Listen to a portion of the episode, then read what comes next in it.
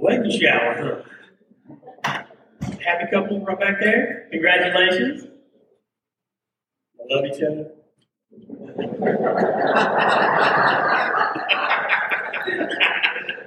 That's the right answer. There's an emphatic shaking of the head.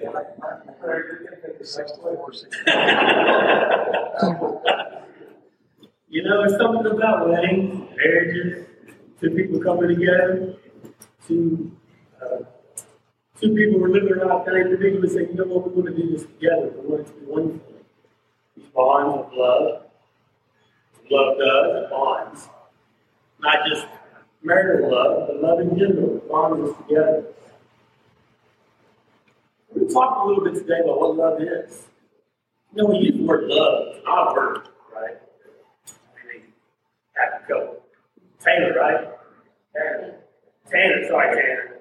Tanner said he loves her. I say I love his chocolate chip cookies. My daughter makes chocolate chip cookies for me because I heard his potluck, and I, uh, Aaron texted me, told me potluck, I thought be legitimate, I think bring something. So I said, uh, Linda's having cookies. Said, okay, she makes me get chocolate cookies. She only let me have about half of them, so I don't have to, whatever. But I love these cookies. So we say things like, oh, uh, you know, the, the, the husband says to his, the husband to be says to his bride to be, I love you. And I say to those cookies, I love you. He said, all right. This word love, very, two very different things, aren't they? How come it doesn't sound weird in our ears? That this word can be used in such a different ways. What does it mean to love a person or a thing? What even is love? We're going to talk about that a little bit. Let's read first. 1 Corinthians chapter 13. Y'all know this passage. It's an amazing passage. 1 Corinthians chapter 13. Let's read the word of the Lord.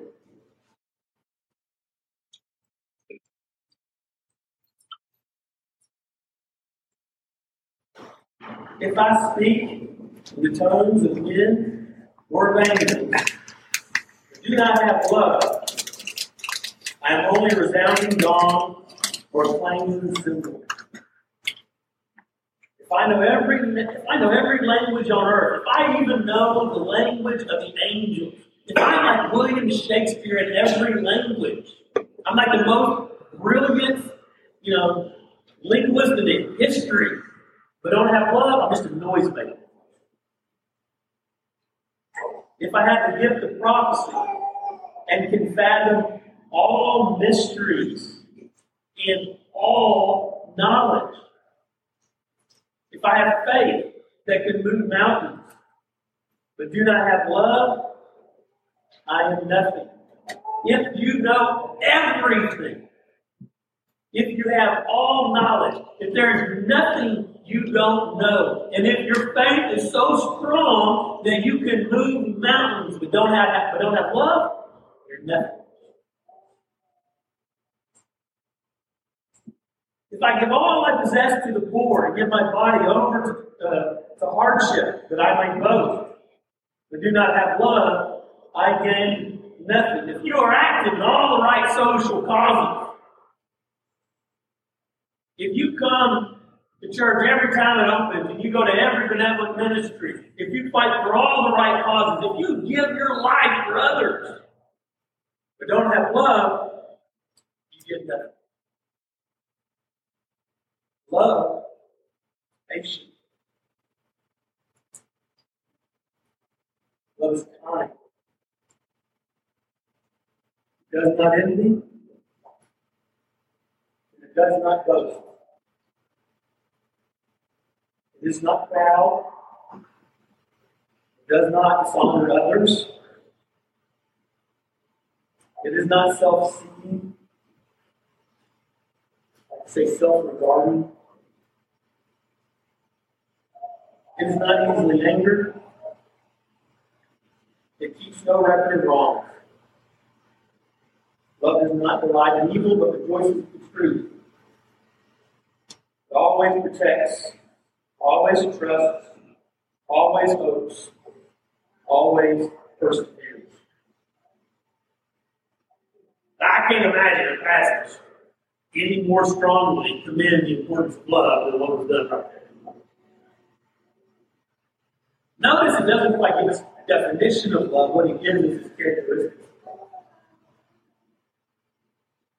Well, I want to talk a little bit about what I think love is. Then I want to say some things about how how you see these characteristics in love as it is perfect. Okay?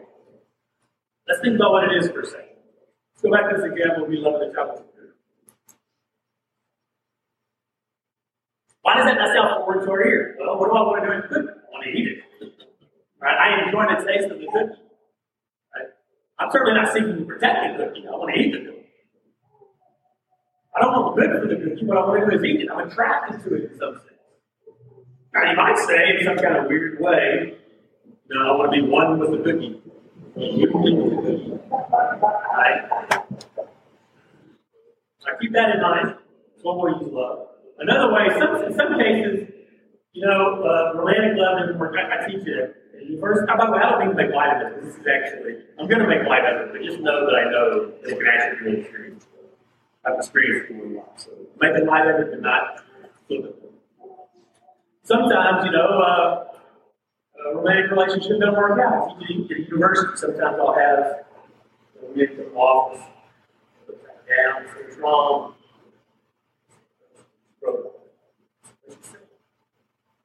She says she loves me, but she doesn't love me. Oh, now a little bit. She loves me, but she doesn't love me. How does saying the word twice change the meaning of the word? Now, what does she mean when she says to him, I love you, but I don't love you? First, think about the first phrase, I love you. I think what she's saying to him is, I want to do bad happen to you. I want good things for you. I wouldn't give my bus or anything.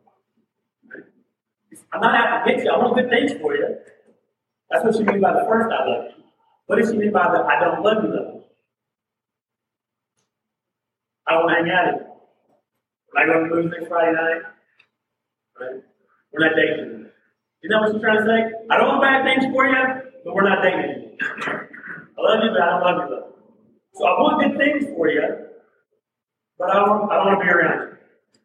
Now with the cookie, I wanted to be around the cookie. Right? There's an attraction.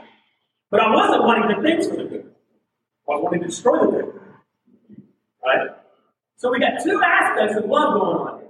One is desire for the good things for the thing we say we love desire for the good of our beloved. And the other is desire to be with our beloved. And both of these are aspects of love, right? So when we love something, you might say, we either desire good of it or we desire to be with it.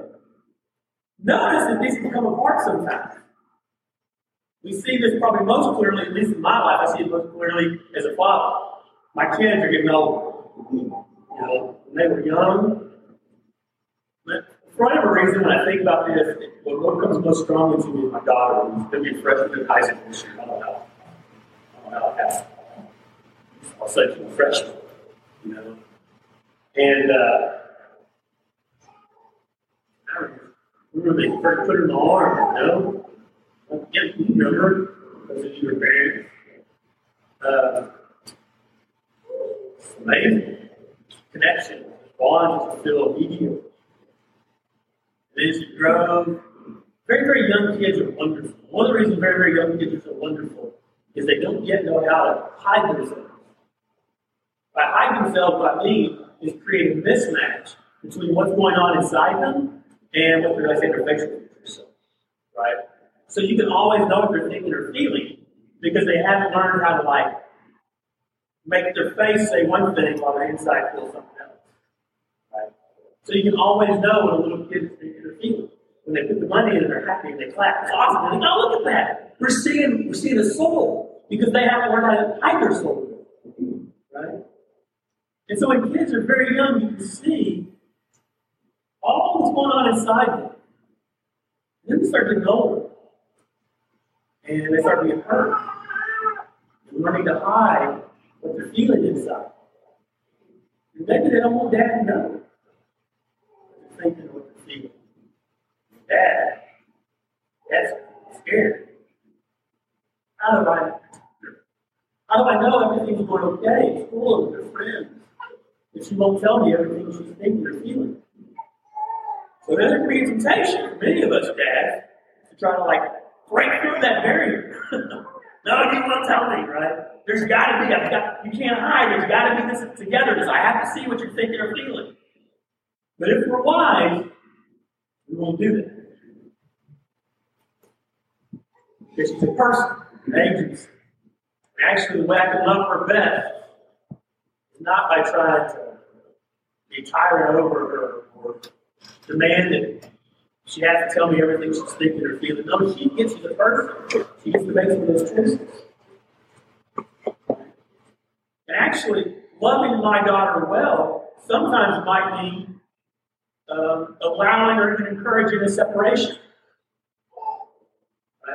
With our, with our, our children get, I don't know, uh, they get older and uh, they need to go out on their own. No, no, you're on your own. We done broke the plate. You ever heard that one? We done broke the plate. Sometimes our desire for the good of a person means that we're, okay with a little separation. We encourage. It's what needs to happen for their good. Right? Now notice with God, this never happened. Our good is always in union with God. Our good is always in union with God. This, this our good and neediness of wanting separation, that never comes apart. Right?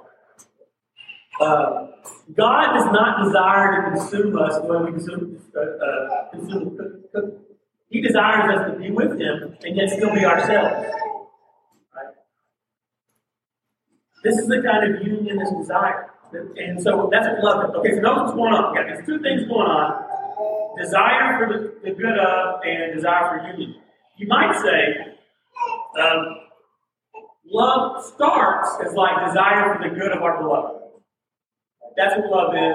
It's desiring good things for the person you love. That's a problem too. Because after all, I bet you guys people you don't desire. You ever had that? Don't say anything out loud. But think of that person. Right? I don't know what it is about them makes it hard for you to want good things. But truth be told, if you heard tomorrow they got the big promotion or they won the lottery or whatever, you'd be a little upset. Because you don't want good things. In some cases, some people can really harm you in significant ways. Or I couldn't even imagine wanting good things for them. I talked to class this morning about it. Friends of mine at church I go to, this was years ago, but whose uh, former son-in-law murdered their daughter. You think they won't get things for him? I wouldn't. we love people, we don't desire good things for them? The answer to that is yes. How do you do that? You intend good things.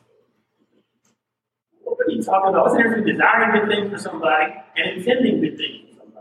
Well, lots of times you intend to do things you don't desire to do.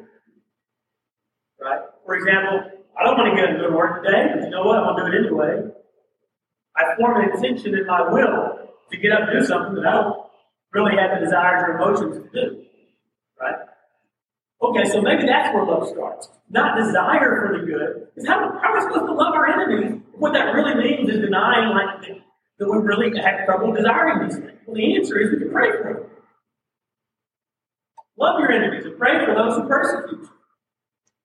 Love your enemies. How do you do that? Pray for them. What is to pray for them? God, I confess I had trouble wanting good things for this person. They've harmed me and they've harmed others.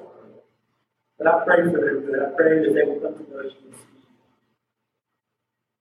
To the extent that I'm mistaken by how I'm seeing this, I pray that you'll help me see better. Pray for this person.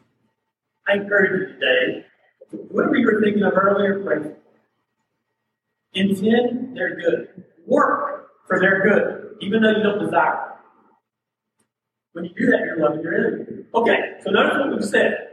Okay, here's, here's where love starts. Love starts as intending good things for the other person, for the beloved, right? The one you love. You intend their good. Now, notice that might be love starts. That can't be all we want to say about love, because that can't be enough. As love is perfected, it creates changes in us.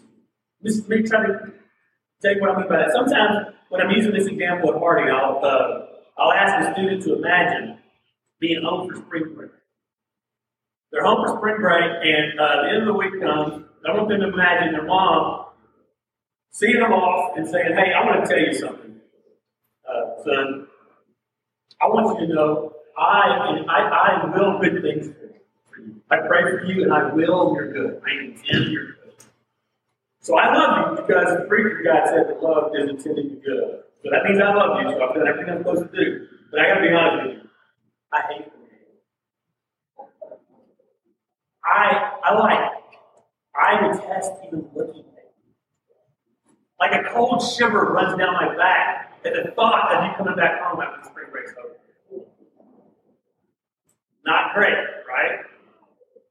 Turns out that love, as it is perfected, it might start as desire or uh, as intending the good of your beloved, but as it is perfected, along with it comes certain characteristic desires and emotions and behaviors.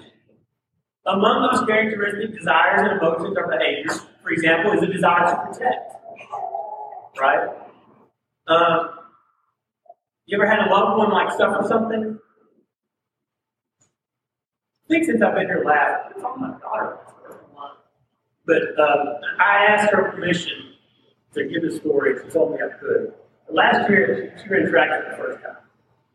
She's been having, been great stuff.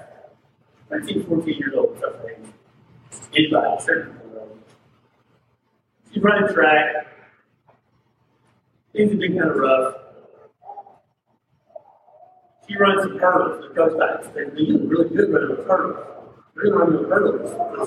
She said, Okay. She lines up to a hurdles for the first time. She gets the first hurdle and goes down. Then you want to get off. She gets the third hurdle and goes down. Everybody's done. She's about halfway through getting up. I'm down watching I see her cross with tears in her eyes. Wait a second. You see, as I relive Love, as it is perfected, gives way to certain kind of like desire to protect. Love always protects, so we just. Certain characteristics, emotions, and desires, behaviors, such that our good becomes connected up with the good of the one we love in such ways that we want to sacrifice and do for them. We take joy in sacrificing and doing for them. As love is perfected in us. And when that happens, certain kinds of human relationships can come together that allows for a certain kind of uh, communal life that is all the good stuff that comes from this kind of, of, of connection of love. All the good stuff. There's nothing worthwhile without love. This perfected love. My son had surgery two weeks ago called the Nuss procedure. You ever heard of that? Nuss procedure? He had a, uh, born with a his chest was formed in a way that was going inward, which is not really a big deal unless it starts getting to the lungs or the heart. And he's, he's a little bit of an athlete. Uh, I say my retirement plan is his left hand. That's all.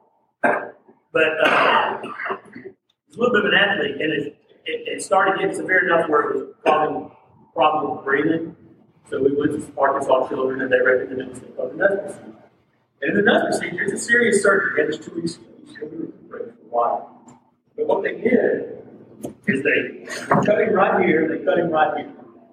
And they took an iron bar and they put it on one side under the rib cage, between the rib cage and the heart, all the way coming out the other side. And they took it out and then they put a bar like this, shaped in. They put it in like this inside. So it's going between his, his rib cage and his heart. And then they took pliers on either side and they turned. You, you see what happened in his chest? Right? And then they wired it in. And three years, they'll take it out. It's like braces coming. Right? Oh, man, this surgery hurts. I mean, it hurts. Now, the problem is that because of what was going on inside of them, uh, there was a danger that his lungs couldn't bring oxygen to his body. That would be bad. And if it got any more severe, it could cause problems with the heart. And of course, his body needs the blood the heart will deliver. In the same way that our body is made to run on oxygen and the blood, our soul was made to run on love. Love's another word for God. God is love. We're made to run on love. We're made to run on God. Our soul is. Love is to our soul as oxygen and blood is to our physical body. We language without it. So those surgeons, because my son couldn't get the oxygen that he needed, there's a threat for that, and a threat his heart. They put this thing in and they enlarged his chest. And it was a painful miracle, this enlargement of his chest. But this good doctor, he heard him. This good doctor did. Went inside and heard him. It was a painful miracle, but he did so that he might have access to the blood and the oxygen that he needed. Our Father sometimes wants to do painful miracles in us. He wants to enlarge our chests so that we may have access to the love that we need to flourish in our lives. He's got to reach inside and change us internally. That we're capable of having the kinds of reactions, the kinds of interactions with those in our lives that are characterized by these things that are talked about in 1 Corinthians this desire to protect, this love, this humility, desire for the good of, this ability to take joy in sacrificially giving to. Our Father wants to change us internally that we may have access to the love that we need so that we can live the way we're supposed to live. And my prayer for all of us is that God will do that. I want to finish with prayer.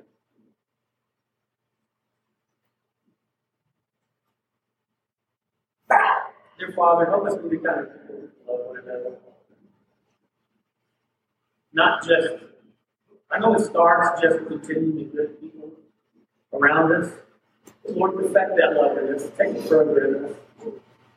Help us not just to intend their good, help us to forgive and possible to desire their good, even take joy and sacrificially giving to them in ways that we, their good is caught up in our own so that the bonds of love establish communities that give us meaning and purpose under you, through you. We know, Lord, that our ability to love is only because you loved us. We don't understand why you loved us. You did. You made us. You sacrificially give to us. You sacrificially gave in ways we can't even begin to imagine here on the. You desire meaning with us. You desire the bond between you and the love with us. Lord, enlarge our church. Reaching to us and change us in every way you need. People love you the way you should. Love others the way you should. In your name we pray. No, I said I was going to go to prayer. What was it the Lord's name? Uh, talked about love, our ability to love one another, starting with God's love for us. Uh, we're seeing this in the young people little song, the love of God, the love of God. The love of God is greater far than inner tongue and ever It reaches to the highest stars, descends into the lowest stars. Could we with ink the oceans fill, and were the skies of parchment every stalk on earth a quill, and every man is tried by trade. To write the love of God would drain the oceans dry, nor could the scroll contain the whole, though stretched from sky to sky. We can love others with our Father.